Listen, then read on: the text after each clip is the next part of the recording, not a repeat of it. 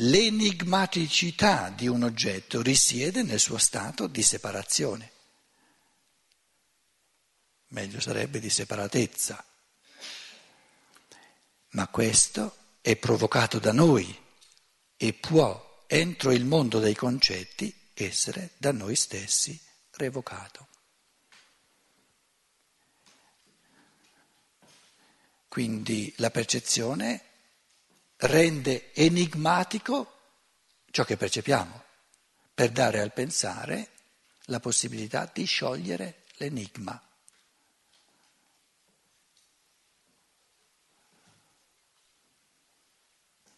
E l'enigmaticità la esprimiamo nella, nell'espressione che cos'è? E il pensare dice che cos'è.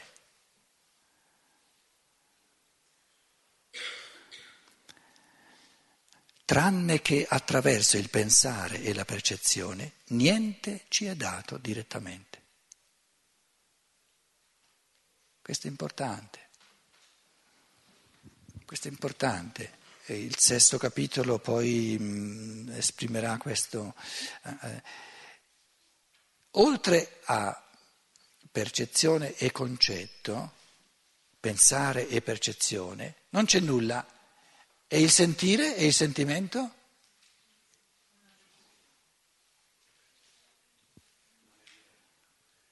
Com'è? Una sensazione. È qualcosa che percepisco dentro di me e devo prendere posizione, devo dire col pensare che cos'è, così come di fronte a ogni, di fronte a ogni altra percezione è il pensare che deve dire cos'è. Quindi una sensazione, il sentire, ha un lato di percezione, qualcosa che percepisco in me, e un lato di concetto.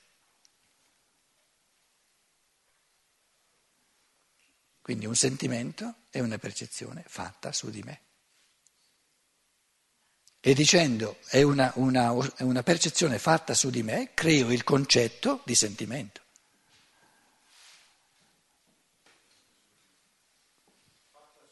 Che faccio su me stesso. È qualcosa che percepisco in me. L'albero lo percepisco fuori di me. La senza, il sentimento, la rabbia, dove la percepisco? Sì, sì, la mia rabbia, certo. E senti... No, no, no, come fai a percepire la rabbia dell'altro? No, pensavo di poter percepire che si trattasse di una percezione quando vedo, tra virgolette, o sento limite, l'odio di un altro. Oppure la rabbia di un altro. No. Cosa vedo? No, non vedi nulla e non senti nulla. Ma vedo uno arrabbiato, vedi se non vedo... No, più. Non vedi uno arrabbiato. Vedo la rabbia. No. no. Percepisci le parole che dice. Lo stato. Sì, i movimenti delle braccia. Però non la conosco bene. No, il suo pensiero non lo può percepire. No. Se... No, no, mi chiedevo semplicemente, oddio, semplicemente si fa per dire, ma insomma, mi chiedevo se il sentimento, come giusto, è abbastanza comprensibile, è una, il sentire, la sensazione è una, una cosa che percepiamo nel nostro interno, nella nostra interiorità. Mi chiedevo se non si trattasse di percezione, quella anche del sentire dell'altro. Attento. Se tu perci- percepissi direttamente il sentire dell'altro, non sarebbe interiorità ma sarebbe esteriorità. Certo, è nel concetto di interiorità che non è percepibile dal di fuori, ma solo dal di dentro. Quindi tu percepisci unicamente la, la rabbia in quanto lui te la rende percepibile. E come te la rende percepibile? Manifestandotela. Ecco. Mi Capito? chiedevo se questa era la percezione di un sentimento. No. Altrui la, chiaramente, non mia. No, è la percezione della sua manifestazione della sua, del sentimento. Capito? Capito. Eh? Beh, se uno fa finta? Scusa, comunque esiste un concetto che si chiama empatia. Questo cos'è? Non è il soffrire, il sentimento? No, no. Percepisco in me l'empatia. In me l'empatia, hai capito. Quindi il sentimento è proprio, il concetto di sentimento è una percezione fatta mm, sulla mia anima, sulla mia interiorità. L'altro mi rende percepibile i suoi sentimenti in base a ciò che dice. Mi rende percepibile ciò che dice sui sentimenti, perché se mentisce non mi rende percepibili i suoi sentimenti, quindi non sono percepibili direttamente. Percepisco soltanto ciò che mi dice, punto e basta. Percepisco solo ciò che vedo di lui, i sentimenti non li posso vedere, sono sovrasensibili. Ma se sono sovrasensibili, perché li posso percepire in me?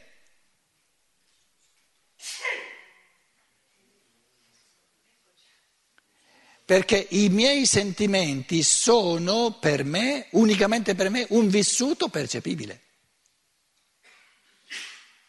In altre parole, la mia rabbia è una realtà percepibile solo in me e la sua, se ce l'ha, è, perce- è una realtà solo in lui.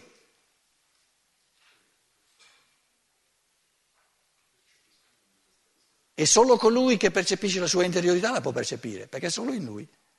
Essendo soltanto lui che può percepire la sua interiorità, è una cosa che esiste solo per lui. Per me esistono le manifestazioni, quelle le posso percepire. E se lui fa finta e mi manifesta l'opposto di quello che sente, io non ne so nulla. Se no non ci sarebbe interiorità. Sarebbe tutto un fluire. Quindi il soggettivo, il soggettivo, il personale è ciò che è chiuso nell'anima del singolo e non può uscire. Quindi una rabbia è circoscritta nel, nell'astrale di colui che è arrabbiato e basta. Però io godo che lui gode, lui, lui eh, eh, è stato promosso a un esame e io godo con lui.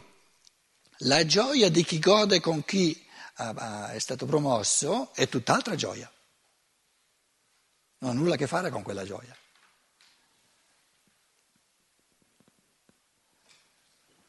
Tutta diversa, tutti affari suoi, di chi gode con l'altro. Non è stato lui promosso. Altrimenti non ci sarebbe il soggettivo, non ci sarebbe una realtà di anima e il concetto di anima, che ognuno ha la sua. Lo spirito è universale, nello spirito non ci sono aree private, l'anima è per natura un'anima, un'area privata, né si può sindacare né si può entrare, nulla, posso percepire soltanto ciò che mi estrinseca, ciò che lui mi estrinseca. Ma il rapporto tra, tra ciò che mi estrinseca e la sua interiorità lo sa soltanto lui, io non lo posso sapere, perché sapere il rapporto significherebbe che dovrei percepire direttamente la sua interiorità e questo non lo posso. Quindi ognuno di noi ha un sacrario, ha una, una sfera sacra che è per natura intoccabile.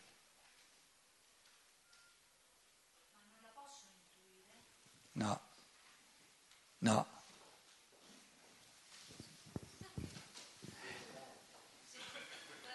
Sì, puoi intuire il concetto di rabbia, però adesso tu hai intuito che l'altro è arrabbiato, questa intuizione tua che c'entra con la sua rabbia? Ma è la rabbia, è il concetto di rabbia che vale per certo, tutti, ma non la e... sua. E tu questo concetto te lo sei fatto percependo le sue manifestazioni della sua rabbia. Ma le, le manifestazioni percepibili della sua rabbia non hanno nulla a che fare col suo vissuto. Il suo vissuto è soltanto suo. Ciò che lui vive nella sua anima eh sì. non è estrinsecabile.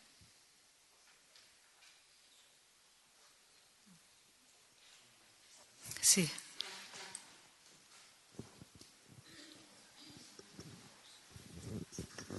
Altrimenti ci sarebbe un trapasso continuo da persona a persona e non ci sarebbe nulla di personale, nulla di, di privato se volete.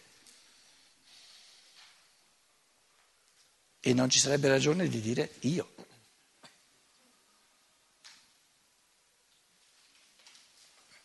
Perché nel pensare non esiste, non esiste l'io privato, nel pensare siamo universali, siamo tutti, tendiamo a essere d'accordo nella, nella verità oggettiva. Il vissuto, l'animico, ognuno ha il suo.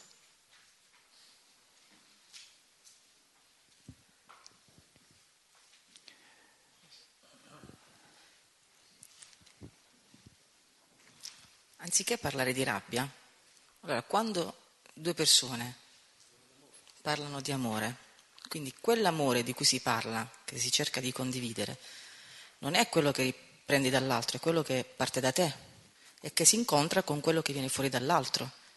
Quindi quando una persona si innamora, non è che si innamora, si lascia andare al sentimento proprio si e lo rivolge. No, innamora se stessa, se lo stessa. Dice il linguaggio. Eh. Quindi non si innamora dell'altro, no. È quell'amore, diciamo, di cui ha bisogno di, ha bisogno di vivere, quell'amore che è dentro di te e di sé, e quindi lo esterna e cerca no, di... non esterna nulla. No, e, e c'è questo punto. Cioè, che c'è? Ecco, allora bisogna, bisogna andarci piano, eh, no? È difficile. Essendo cose così forti, eh. così anche complesse, bisogna andarci piano, no? Allora, diciamo, supponiamo che uno dice, io sono innamorato di te, però la cosa non ti riguarda. Ed è giusto. Perché se una persona è innamorata di me, affari suoi, cosa ha a che fare con me? Nulla, proprio nulla. Ha a che fare con me soltanto il fatto che io sono innamorato o che mi arrabbio, che, che, capito? Quindi i miei sentimenti hanno a che fare con me, ma i suoi sono suoi. No, non è che si uniscono. Tu dici, ah... non soltanto A è innamorato di B. Anche B è innamorato di A. Sì, allora A è innamorato di B e B è innamorato di A. Sono due innamoramenti del tutto diversi e del tutto estrinseci l'uno all'altro. Com'è?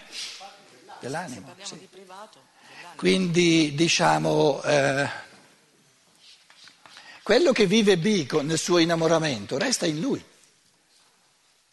e A vive il suo innamoramento di B, è una cosa che resta qui. È una goduria animica reciproca, cioè uno provoca l'altro una goduria animica interiore.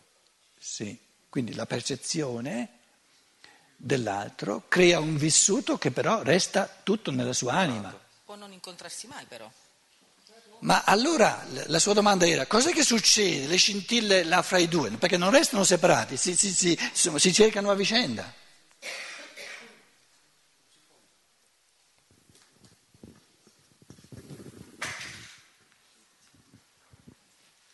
Perché l'innamoramento si accende e si riaccende con la percezione. Quindi ognuno cerca la percezione dell'altro. E basta, più che sufficiente. E quando manifesta il suo innamoramento, manifesta, certo, con gesti eccetera eccetera, ma l'innamoramento è tutto qui, è vissuto qui. Mai questo qui potrà vivere un minimo di questo innamoramento, vive il suo, che è una gran bella cosa. Se no, se, se diventassero uno a livello di anima, è finito l'amore, perché non ci sono più due esseri che si possono amare. L'amore presuppone due esseri distinti, se no non si possono amare. E la distinzione... è l'animico, nello spirito siamo uniti, nello spirito tendiamo a, a essere d'accordo sulla verità oggettiva, proprio perché restano due mondi animici del tutto diversi e separati, dove l'uno non entra per niente nell'altro e l'altro in questo si amano.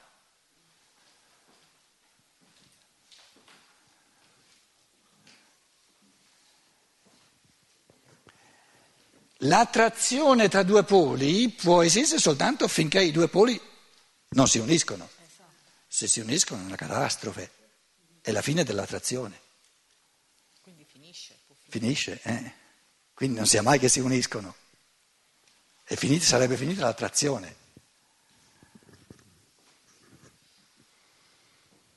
Quindi A dice io sono innamorato di te, ma la cosa non ti riguarda, e B dice io sono innamorato di te e la cosa non ti riguarda. Sì, ma così è vissuto di fatti, capito?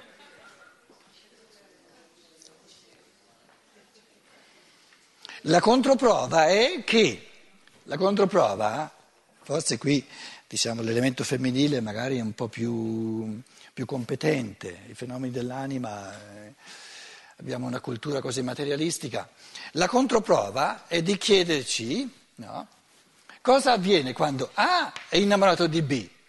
E B non ne vuol sapere.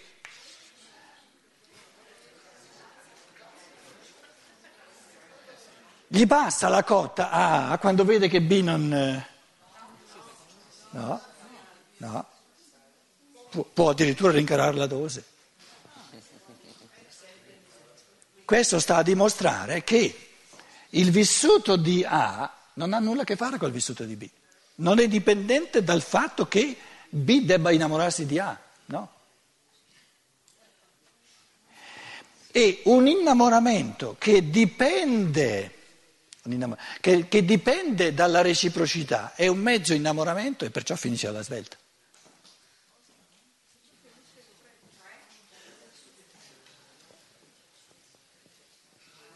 L'amore è senza condizioni.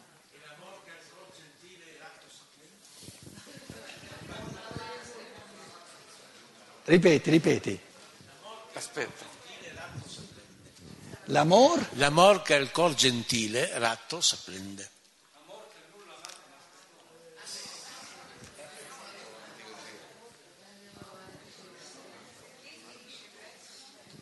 Ci sono tante persone, no? Ci sono persone che per un lungo periodo di tempo sono cotte, un A che è cotto di B, e B non ne sa nulla, una cosa bellissima.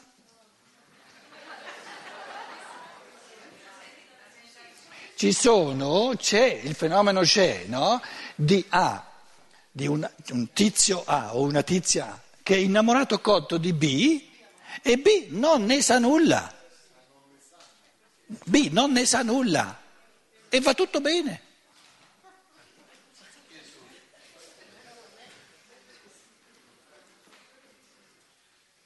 È una cottura pura, perché non viene inquinata dalla dipendenza della reciprocità, è pura, affari suoi, di chi è innamorato. C'è, ma c'è, lo sapete che ci sono questi fenomeni. E quindi ci aiutano a capire che l'animico, è proprio nel concetto dell'animico, che l'animico è una sfera veramente chiusa e privata, in cui nessuno può entrare. Perché se, ci, se tutto dell'uomo fosse passibile di entrarci dentro dal di fuori, non ci sarebbe nulla di sacro, non ci sarebbe nulla di dove io dico qui sono io. Non ho capito. Non ho capito di nuovo. Si ricorre allo psichiatra. A volte sì. Che c'entra lo psichiatra con la cottura di A? Ma c'entra che quando a livello emozionale, animico, sentimentale un individuo non ha soddisfazione e comincia a stare anche male oltre che bene, perché voglio dire cottura perfetta, però credo che lasci delle tracce ehm, non proprio piacevoli in una persona. No, no, no, no, no, no, no, sta attento. Io ho fatto la proposta, però sono proposte conoscitive, sono tentativi di creare concetti nella misura in cui l'uno o l'altro di voi pensa no, qui sei, eh, è carente il tuo concetto, lo, lo, lo, insomma, lo completate. Il mio, conce- il mio concetto era questo. Suppongo, no, mi par di capire, che se A è innamorato di B, e B non ne sa nulla, non, non corrisponde, eccetera, eccetera, eccetera, nella misura in cui questo, questo innamoramento ha come sostrato un karma, un rapporto karma forte, non molla e gli va bene. Nella misura in cui gli crea un problema, il fatto che B non corrisponda, è un portato karmico, un innamoramento più debole, che va bene, però è più debole. Se è più forte non ha bisogno della corrispondenza. In fondo, a livelli vertiginosi, il Cristo, l'essere del sole, è innamorato degli esseri umani, talmente che si è incarnato.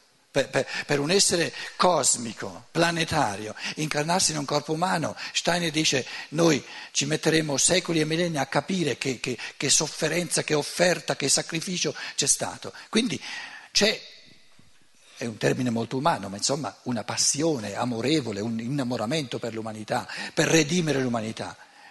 E ci tocca dire, se questo innamorato dell'umano, che è il Logos, fosse dipendente dalla nostra corrispondenza, gli sarebbe già a lungo passata la voglia.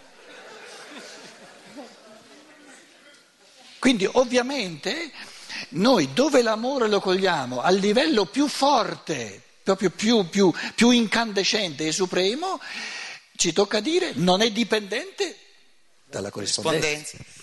Senti Pietro, allora mi va anche di fare un altro pensiero circa la convenzione, chiamiamola così, come c'è stata per il triangolo a livello intellettuale, razionale, insomma.